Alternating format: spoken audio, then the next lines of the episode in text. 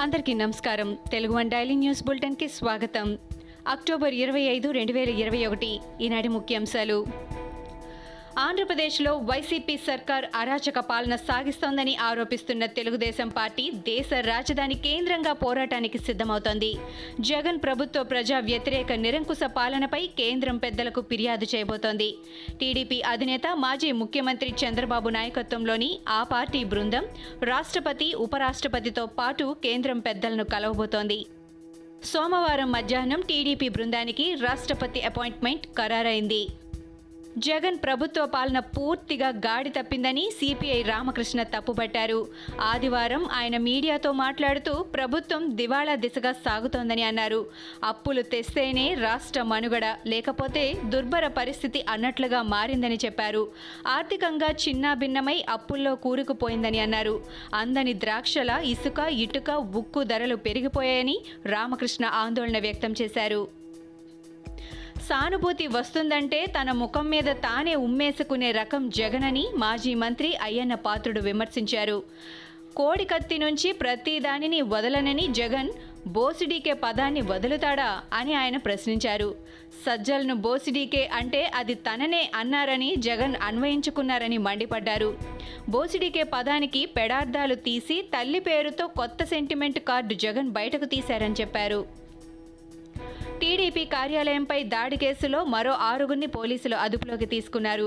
విజయవాడకు చెందిన Bhogaraju SK Babu SK Saida గుంటూరుకు చెందిన బంక సూర్య సురేష్ కల్లా మోహన్ కృష్ణారెడ్డిని పోలీసులు అరెస్ట్ చేశారు.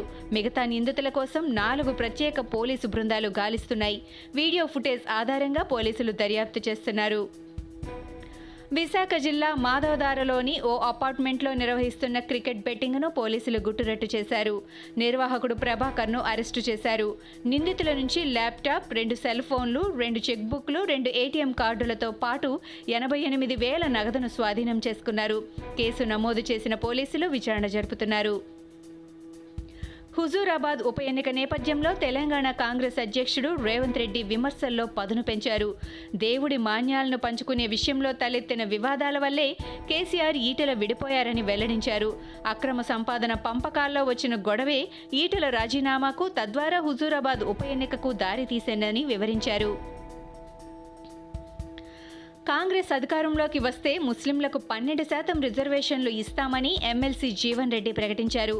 ఆదివారం ఆయన మీడియాతో మాట్లాడుతూ మైనారిటీలకు సీఎం కేసీఆర్ ఏడాదికి వెయ్యి కోట్లు ఖర్చు చేయలేదని విమర్శించారు. ఇళ్ళ కేటాయింపులలో ముస్లింలకు ఇరవై ఐదు శాతం రిజర్వేషన్లు ఇవ్వాలని డిమాండ్ చేశారు. గత ఎన్నికల్లో కాంగ్రెస్కు వచ్చిన అరవై వేల ఓట్లు సాధిస్తే మనదే విజయమని జీవన్ రెడ్డి ధీమా వ్యక్తం చేశారు. షర్మిల పాదయాత్రకు ఊహించని మద్దతు లభించింది. వైఎస్ఆర్ కాంగ్రెస్ పార్టీ సీనియర్ నేత మాజీ లోక్సభ సభ్యుడు టీటీడీ చైర్మన్ వైవి సుబ్బారెడ్డి షర్మిలను కలిసి మద్దతు తెలిపారు. షర్మిల పాదయాత్ర ప్రస్తుతం మహేశ్వరం మండలం నాగారం ఏరియాలో సాగుతోంది. నాగారం గ్రామానికి వచ్చిన వైవి సుబ్బారెడ్డి షర్మిలను కలిసి మాట్లాడారు. కొద్దిసేపు ఆమెతో కలిసి నడిచారు. టీటీడీ చైర్మన్ షర్మిల పాదయాత్రకు మద్దతు తెలపడం ఇప్పుడు సంచలనంగా మారింది. జమ్మూ సిటీ శ్రీనగర్లో రెండేళ్ళలో మెట్రో సర్వీసులు ప్రారంభిస్తామని కేంద్ర హోంమంత్రి అమిత్ షా ప్రకటించారు. జమ్మూలోని భాగ్వతి నగర ప్రాంతంలో జరిగిన ర్యాలీలో అమిత్ షా మాట్లాడుతూ జమ్మూ విమానాశ్రయాన్ని విస్తరించి జమ్మూ కశ్మీర్లోని ప్రతి జిల్లాలో హెలికాప్టర్ సర్వీసులు ప్రారంభిస్తామని చెప్పారు.